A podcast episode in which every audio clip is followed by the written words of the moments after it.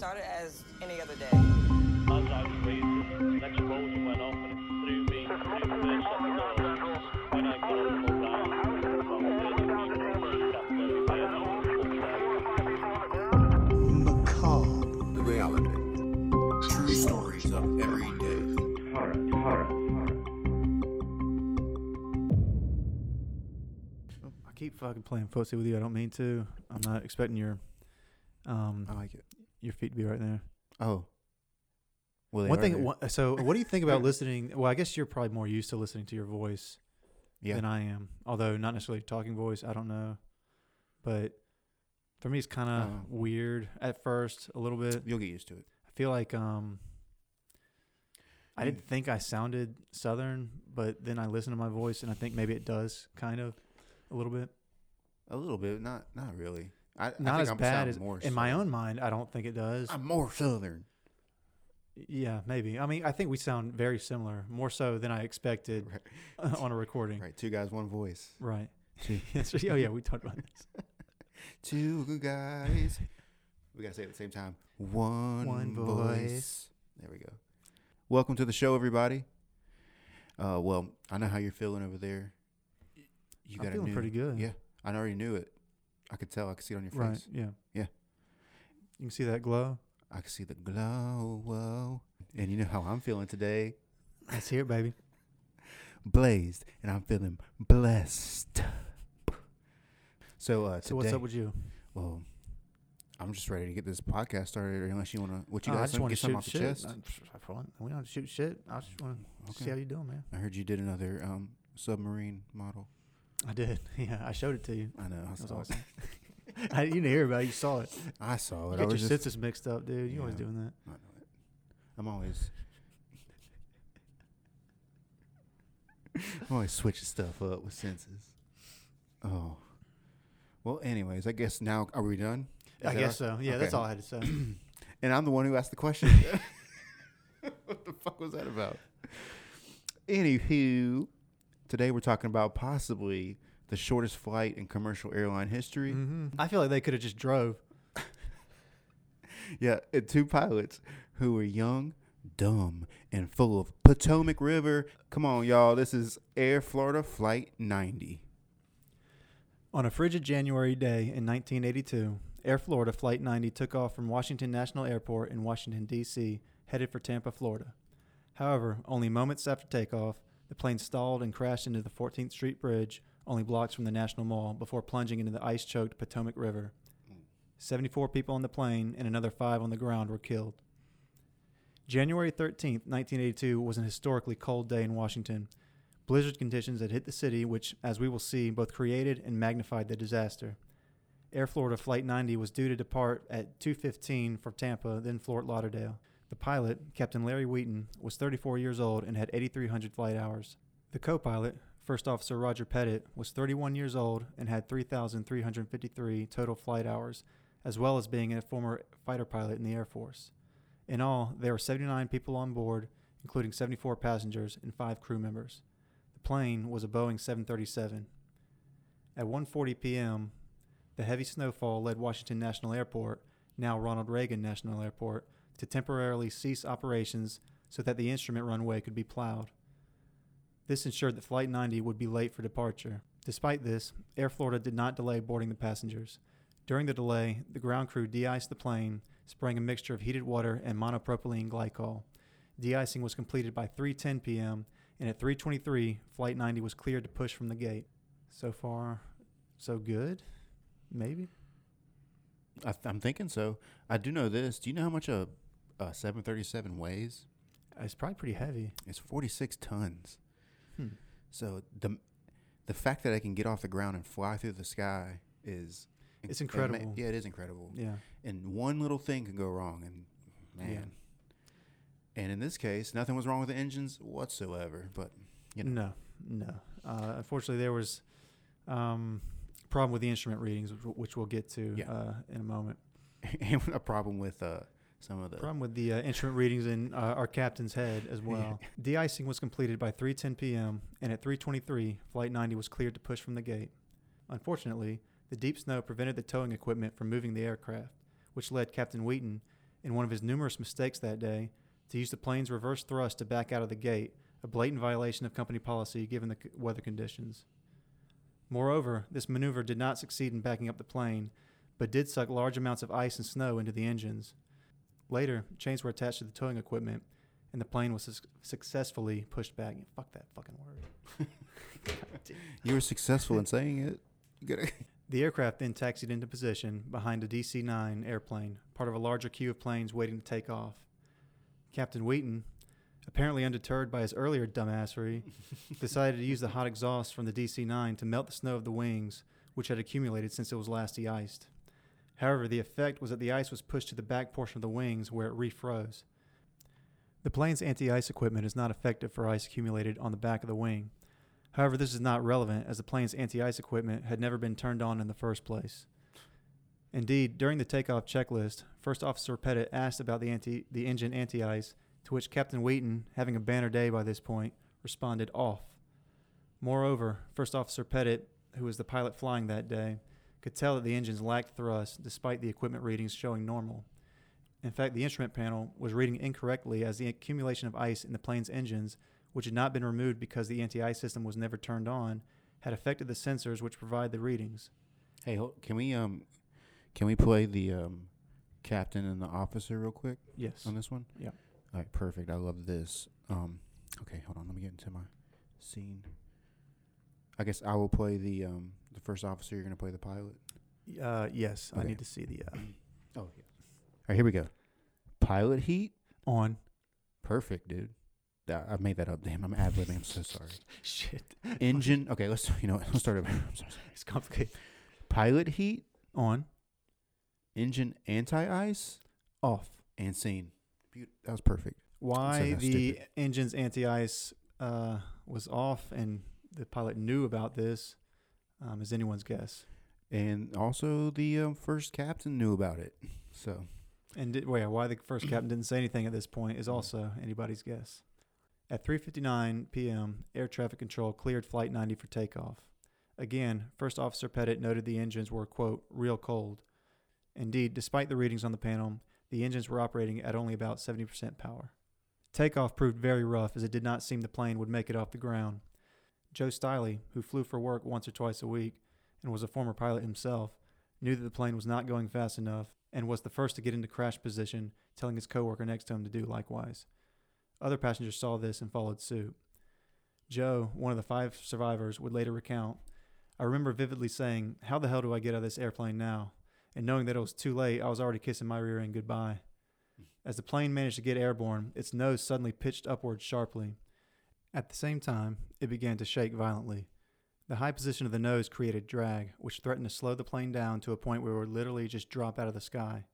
Captain Dipshit ordered the first officer to bring the nose down, but only 30 seconds after the flight. Having reached an altitude of just 352 feet, Flight 90 stalled and began to drop.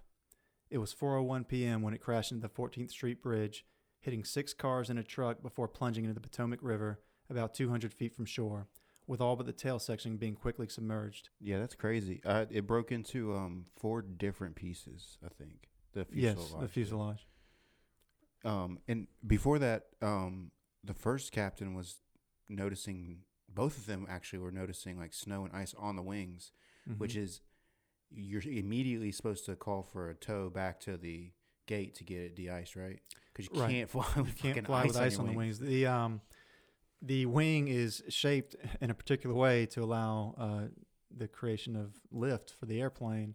So it's Imagine important. The air the aerodynamics over the wing are important, and ice obviously, you know, on the wing is going to affect that, and it's gonna it's it's going to affect the plane's ability um, You have to people's get in the air. lives in your hand. You're in a a 46 ton aircraft, and you, you're just like, nah, we're not, we're not gonna taxi. I don't want to delay the flight any longer. Like, f- go fuck yourself, Well, dude. Here's what I was wondering: like, was he must have been like really wanting to get back to Florida, and Well, I guess because it was some- like really freezing cold that day in DC. That's that right. makes sense. But They had only flown uh 11 times total, I believe. Do you know about this? 11 times No. total, I believe, in icy Who's or they? snowy weather. These two pilots, Okay. because they're from Florida. did, had they usually f- flown together? They flew together a lot, and they actually traded legs on this one. So the, right, the- which is which oh, is man. normal um, Right, that's normal procedure, with yeah. uh, pilots and co-pilots. They um, so there's the pilot flying and the pilot not flying uh, because they'll switch off flying the plane. yeah, they're warm and, weather. And people, Roger so- Pettit, the, the first officer, was actually doing the takeoff. I'm Yeah. sorry. Go ahead. No, they they then they've only thrown between the two of them. They only had flown a 737 three times. Right. Period. Right. So they didn't. He didn't know, and he was young as shit, right? What, what, what was the average of the uh, older of the pilots was 34. So in 2019, the average age of uh, passenger airline pilot was um, 44. Yeah, that's Did I say 44. I said 2019, right? Yeah. Yeah. Mhm. Uh, the average age was 44, which yeah, 34 like that freaks me out. Like I'm I'm 37 or 36, soon to be 37. Yeah. I think like man, flying a plane a few years ago. I don't know Could about that. I don't know about that right now.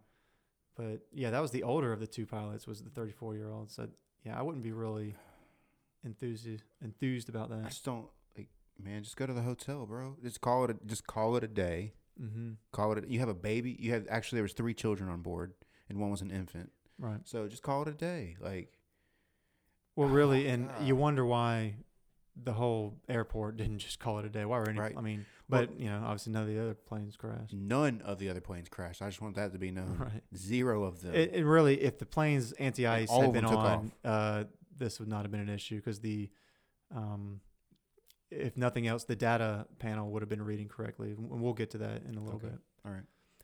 Joe Stiley suffered 67 fractures and had blacked out upon impact. Mm. When he regained consciousness, he was in darkness with freezing water almost to nose level and quickly rising. As he tried to get out, he found his seat had collapsed into the seat in front and his legs were now wedged. He was able to free himself and, seeing some lights towards the tail end of the plane, find the surface. It hurts to be that cold. It feels like knives in you, Flight Attendant Kelly Duncan said of the freezing water. Indeed, Kelly Duncan and the five surviving passengers in the water had only 30 minutes to get out of the water before they would almost certainly die of hypothermia. It was at this point that the severe weather compounded the tragedy in yet another way. The forecast of a blizzard that day led to many federal offices closing early, which in turn led to heavy traffic, which, along with the icy roads, hampered the efforts of first responders to reach the crash site. As a side note, this also led to the 14th Street Bridge being clogged with traffic at the time the plane hit. Yeah, dude. They had to take the ambulances down the sidewalk of the Of White, the White House. That's that's what prompted me to actually look at a Google Maps That's crazy. of the 14th Street Bridge. It's right near. it's two miles away. I mean, it's right there where all the monuments and the Capitol and Two miles. White House, all that stuff. It's right Yeah. there, And speaking of that, speaking of being stuck, and it connects. Uh, it connects that to. Um, it's right. It connects D.C. to Virginia. oh yeah, the yeah. bridge does over the Potomac, and it's right next to Arlington National Cemetery as well. Go ahead. Nice. That's what, I like that. Mm hmm The truck driver that was on the bridge that got hit by the airplane actually, his name was Marion Grant Jr. He just walked away. It flipped his truck over, but he he recalled that he was they were stuck gridlocked for 15 minutes, didn't go anywhere. So How shitty is that? Yeah, that I know, you're you're in you're right in there. rush hour traffic. That's not moving. He said it was it was not moving. I I, I know that the quote it you're talking- was not moving at not all. moving. It's freezing cold, and then a fucking plane lands on you. Yeah, on you. Because he said that uh, he walked out of his truck, saw a guy, one guy crushed, and looked over and saw another guy was just head was gone. decapitated. Yeah. So. Yeah. And imagine like they were letting out offices early, so you were some of those people might have been getting off of work earlier and probably like, yeah, hell yeah. Right. And then a plane crushed you because a fucking idiot pilot Mm-hmm. decided to just. And all those people on that plane, they were going Hey. to Florida. They were going to fucking Tampa. So you know they were bummed out. Ultimately, it took about 20 minutes for the first ambulance to reach the scene. Moreover, once the first ambulances did reach the site, paramedics had no way of getting the survivors out of the freezing, ice choked river. The heavy traffic also resulted in news reporters and bystanders gathering quickly on the scene. Said one witness, All anyone could do was tell the survivors to hold on and get and to not give up hope. There were a few pieces of the plane on shore that were smoldering, and you could hear the screams of the survivors. More people arrived near the shore from the bridge, but nobody could do anything. The ice was broken up, and there was no way to walk out there. It was so eerie. An entire plane vanished except for the tail section, the survivors, and a few pieces of plane debris. The smell of jet fuel was ever, everywhere, and you could smell it on your clothes. The snow on the banks was easily two feet high, and your legs would fall deep into it every time you moved from the water. At 4:20 p.m., a rescue helicopter arrived and began the attempt to airlift the survivors. At times hovering so low that the skids were in the water. They first dropped a line to Bert Hamilton and pulled him to shore. By then, some fire and rescue personnel had arrived to join the military personnel and civilians who had pulled Hamilton from the water's edge up to waiting ambulances. The helicopter returned to the aircraft's tail, and this time, Arlen D. Williams Jr., sometimes referred to as the sixth passenger, caught the line. Williams, not able to unstrap himself from the wreckage, passed the line to Flight Attendant Kelly Duncan, who was towed to shore. On the third trip back to that wreckage, the helicopter lowered two lifelines, fearing that the remaining survivors had only a few minutes before succumbing to hypothermia. Williams, still strapped into the wreckage, passed one line to Joe Stiley, who was holding on to a panic stricken and blinded from jet fuel Priscilla Tirado, who had lost her husband and baby. Stiley's co worker, Nikki Felch, took the second line. As the helicopter pulled the three through the water and blocks of ice towards shore, both Tirado and Felch lost their grips and fell back into the water. Priscilla Tirado was too weak to grab the line when the helicopter returned to her. A watching bystander, Lenny Skutnik, stripped off his coat and boots and in short sleeves dove into the icy water and swam out to successfully pull her to shore. The helicopter then proceeded to where Felch had fallen, and paramedic Gene Windsor stepped out on the helicopter skid and grabbed her by the clothing to lift her onto the skid with him, bringing her to shore. When the helicopter crew returned for Williams, the wreckage wa- he was strapped into had rolled slightly, submerging him. According to the coroner, Williams was the only passenger to die by drowning. His body and those of the other occupants were later recovered. Mm. So he was a hero. Yes. In fact, that section of the 14th Street Bridge, which had formerly been called Rochambeau, Rochambeau, which I like that. rock, paper, scissors Yeah, bridge. baby. um, is now called the Arlen D. Williams Jr. Memorial Oh Bridge. man, well, good for him. Yeah. So um, you not only are you in a plane crash, but you crash into an icy river. Mm-hmm. You and you have thirty minutes or less to get saved. And the plane, or the I'm sorry, the helicopter comes in 21 minutes. Right. The paramedics couldn't get there I before like 20 minutes, and when they get there, they can't do anything. Um, Right. I, I read they were tying belts together and stuff to try to have try to get some line out to them. They couldn't. There was a Coast Guard boat, but it was too far down the river on another search kind of rescue operation. Um, they wouldn't be able to get back in time. Um, so it wasn't until the helicopter got there. That was that was the quickest that anybody could get there Mm. because obviously you're not going to be able to deploy a helicopter, but only so fast. So I mean, it, it, that's why they're in a position where even just one more trip, they were worried might not that that might run out of time because they were at a point where they they had about what ten minutes. Yeah. you have thirty minutes overall, and it took Yeah. twenty minutes to get there. And my boy Um, Lenny just jumps into the water Yep, from the side, right? Yeah. That's that's my awesome. man. Job, Lenny. My they should have called it the Lenny Bridge. My man. The Arlen and Lenny Bridge, baby. Yep. I mean, And there was another uh, a Roger Olian who also uh, Yeah, yeah. jumped in to help out. So I want to make sure all the all the heroes get uh, mentioned. yeah, heroes. Yeah. Good for you guys. Absolutely. In fact, um, Roger and uh, Lenny both received uh, the uh, Coast Guard's like gold medal or, or uh, like they give. I didn't know they had this. They give a, a medal to civilians uh, if they save somebody or do something like Okay. that. Do some. Well, they definitely deserve that. They definitely saved some lives that day. So that's cool. Yeah, so it was one of the worst um, blizzards that DC ever saw, right? Right. So did you know that three people actually died on a subway crash because of the weather? It's Yeah, like- well, I was gonna, I was gonna mention that. Um, yeah, so uh, that same day, uh, you had a um, a crash in the in the Washington Metro, a, a fatal uh, train or sub subway crash uh, that happened just 30 minutes after the Flight 90 crash. Hmm. Um, and oh, then I thought it was earlier. Okay. Remember. yeah, 30 minutes after. And so you have the, your subway is shut down. Um, the airport later shut down because of the, the weather. And then the plane crash into the bridge. That bridge is a major artery in and out of Oh. the city. So the metro DC area was almost city. completely locked down. yeah. Yeah. Wow. And I just want to reiterate that no other plane crashed from that leaving that airport. So it was Correct. completely the pilot error. Well, speaking of, yeah, Are we going to dig into it? we're going to conclude about Yeah, what, yeah. how what the NTSB Let's found. unpack that. Ultimately, 74 of the 79 persons on board Flight 90, including Captain Larry Wheaton and First Officer Roger Pettit, perished. While the impact speed of the plane was low and within survivability limits, and indeed it is believed that some 19 people survived the initial impact, The breakup of the fuselage and subsequent exposure to freezing water led to the deaths of all on board except those in the tail section. Five more people who had been sitting in rush hour traffic on the bridge, as we mentioned, crushed to death. Wow. The National Transportation Safety Board would ultimately determine that while the delay between the last de-icing and takeoff was a contributory factor to the crash and one in which was the fault of the air traffic controller, it was three key mistakes committed by the captain and first officer which doomed Flight 90. Number one, failure to use de-icing during ground operation and takeoff. Number two, their decision to take off with snow and ice on the wings. And number three, Captain Larry Wheaton's failure to reject the takeoff during the early stage when his attention was brought to anomalous instrument readings. Yeah. So they took them seven days to find the black boxes. There's two of them. They un they, you know, undid them or whatever they do to them. Listened to the tapes and they were completely shocked by what they heard, the conversation in the cockpit.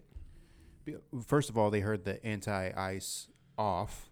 Right, they heard that, which there was some um, dispute over whether he was actually saying off. I think it really came down to it. They just it was inexplicable that he would say off, and that that would go un unnoticed or unremarked upon by the first officer. So there were some people that felt like no, he's not saying off right there.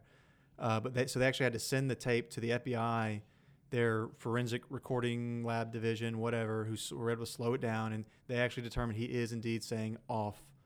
How many times have we mentioned how icy and freezing cold and just ridiculously cold and blizzardy and icy and cold and icy it was that day?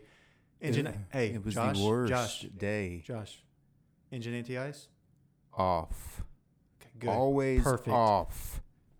Let's let's fly Listen to to Florida, me, baby. I'm from hey, Florida. My anti my my engine anti-ice is Tampa, Florida, baby. I'm from Florida, bitch. We're flying back to Florida. It's off. Let's go. It'll melt on the way, motherfucker. All right, so you're gonna read the part of the pilot again, and I'm which is on here called Cam One for whatever reason. I guess that's what they call the. Yeah, I, I don't. I was not able to box. figure out what that means. And then I'm got the Cam Two part. So go ahead whenever you're ready. Okay, your throttles. Oh shit, I got like several lines in a row. Yeah, yeah, yeah. Okay, your throttles.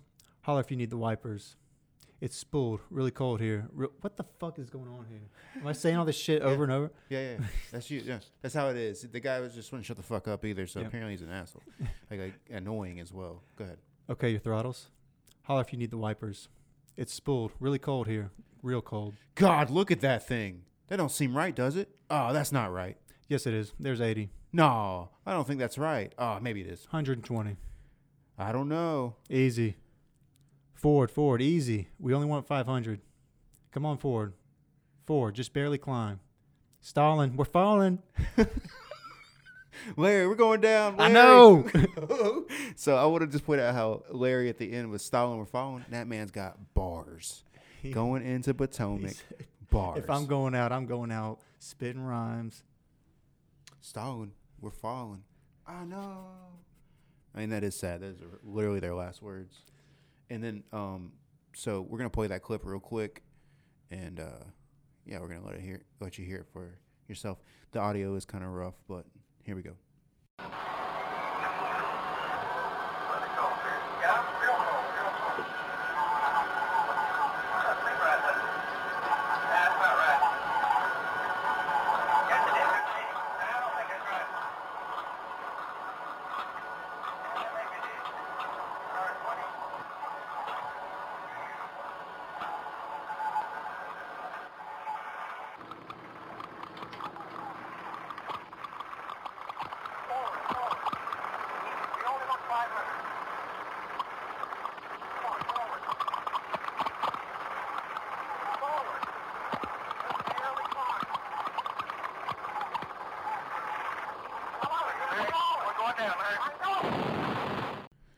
Yeah, so there's a guy named William McManus. He was working for the Metro Police um, in those days, and he went to the wreckage site, and he recalls that to get the rest of the plane um, out of the river, they had to use a crane, Mm-hmm. and so they were pulling full rows out of the river Mm-hmm. with completely intact, and in his words, Oh wow. Like fine. They looked fine and normal because they were just frozen to death. Right. You know, some of them were obliterated, obviously, on the impact, but the ones they pulled out that were still intact in their seats, buckled in, were completely frozen in place, not, not scared looking, nothing like that. So They must have been knocked out by the impact and just you know never woke up. there was no blood. He said it's pretty crazy. Oh, he he also said that the very first row they pulled up, he saw he was watching. He saw a man that he had played racquetball with the day before. Wow, So that's pretty crazy. So that is crazy. yeah, and now he that guy is like the a big deal in Texas. So he's like a big time cop in Texas now. But Mm.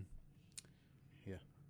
Imagine that. seeing your your homie you just played racquetball with, and he's frozen in a Yeah, in man. a plane that's, seat, man. That's, that's, so uh, weird. That's pretty intense. That could happen to you. I'm talking to you. Could you talking to, to me personally? Or you talking to the audience? The audience. It could happen to any of you. It could happen to anybody.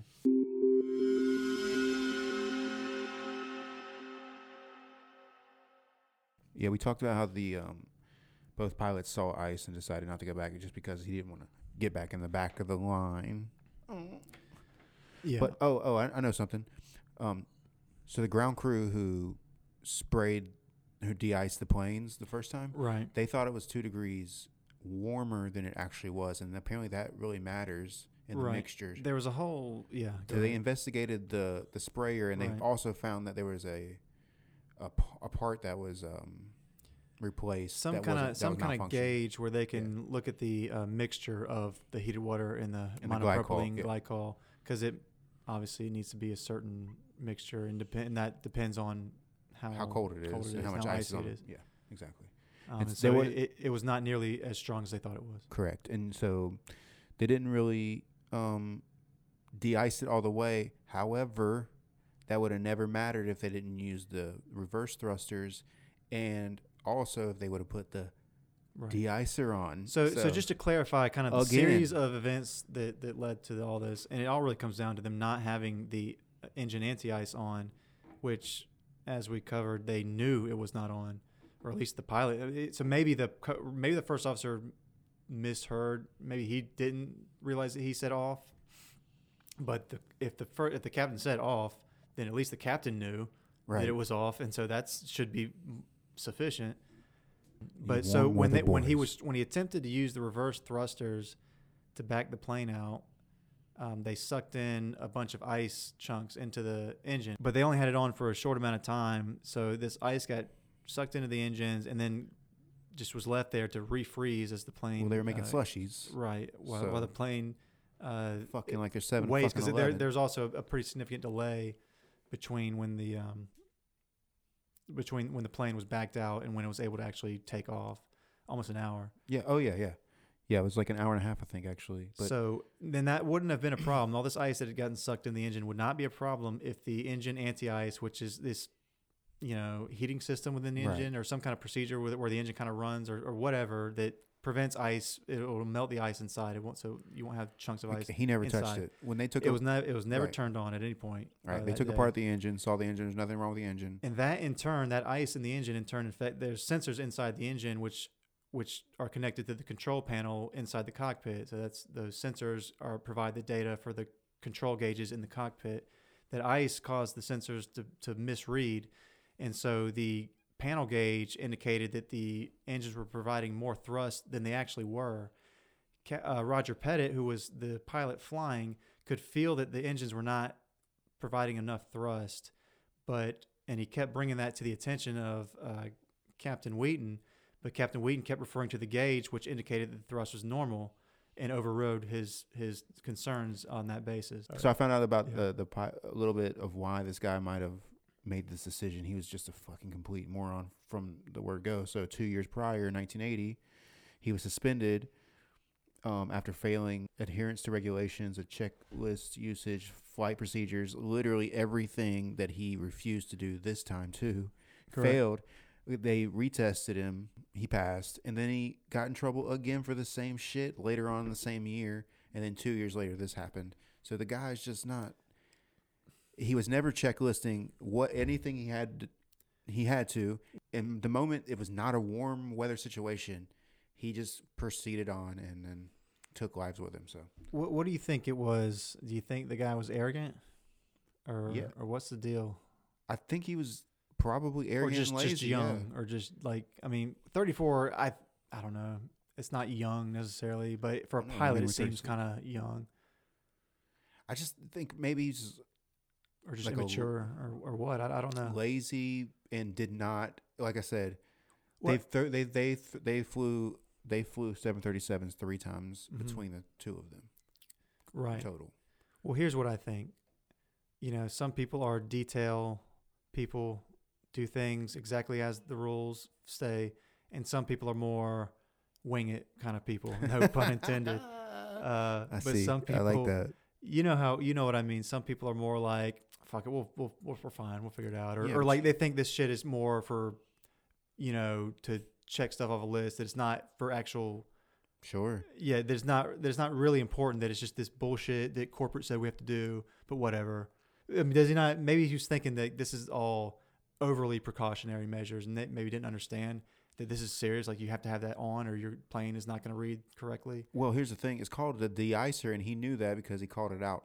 Also, you have people, including three try- children, I'm trying your, to fathom because it, it makes Yeah, no sense at all. I know. But I'm trying to fathom why. He, I think he was just cocky. He said, "I can do this." We or don't maybe, need to or maybe he was just not even paying Or he- attention. Engine anti-ice off, whatever. Like he's just not like like just reading off like the Yeah. stuff and not paying. Yeah. Like he might be reading the panel that says it's off, and not even gauging that. Okay, wait, that's that's a big deal that it's off. I mean, imagine doing something eighty-eight thousand hours worth of Eighty three hundred yeah, right. Mm-hmm. So total flight hours. that's you become a fucking drone and you become a robot after a while. Yeah. But He's definitely not having a great day, and definitely never realized it until like that last part. well, the captain should have spoke up like The more. first officer, you mean? First officer, yeah, Yeah. sorry.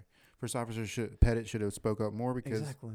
He That's- knew what the he knew something was wrong. And that's the other side. So let's let's move over to the first officer, because I mean there's there's the you have basically captain overconfident, overconfident, and first officer underconfident. Yep. It would have been great if you just had one confident person Yeah, in the cockpit. This would have all been fine. yeah. But unfortunately, the overconfident guy was also a fucking moron and refused to do checks on his airplanes over and over again. The other guy was too much of a bitch to speak up and was actually a Air Force. He was a former Air F-15. Force F-15 fighter pilot. Yeah, You'd think like a guy on, like man. that. I mean, but that's another thing that just it doesn't make any sense. I guess in you think he would he would be willing to speak up? well, He would not have especially in the problem with mili- that. military and like the protocol of like flying, the captain's the captain. You know Mhm. what I'm saying? But then when you know you're about to fucking die, But like, you, the- not when you're a fighter jet pilot. When you're a fighter jet pilot, I mean, it's just you. I guess that's true. Yeah. so you're, to I would think you'd s- You you'd still has to speak up. you know you think of like uh, you think of Top Gun. You think of those guys. They're not going to be afraid to tell some shit stick, fucking 34 year old passenger airline pilot what's what. Yeah, but But apparently he I guess like this that. guy didn't have the right stuff. yeah, he wasn't like that. I guess No, he was no Iceman. he's like, uh, do whatever you want. he, well, he was an Iceman at the end, but he's like, oh, we're not going fast enough. Mm, yeah. oh well, I guess we'll Mhm. just fucking die. You know, what, you're right. You're right. Yes, it is 120. That's what I mean. It's the problem of like over where you you let your equipment override uh, your plane's equipment, override your own judgment.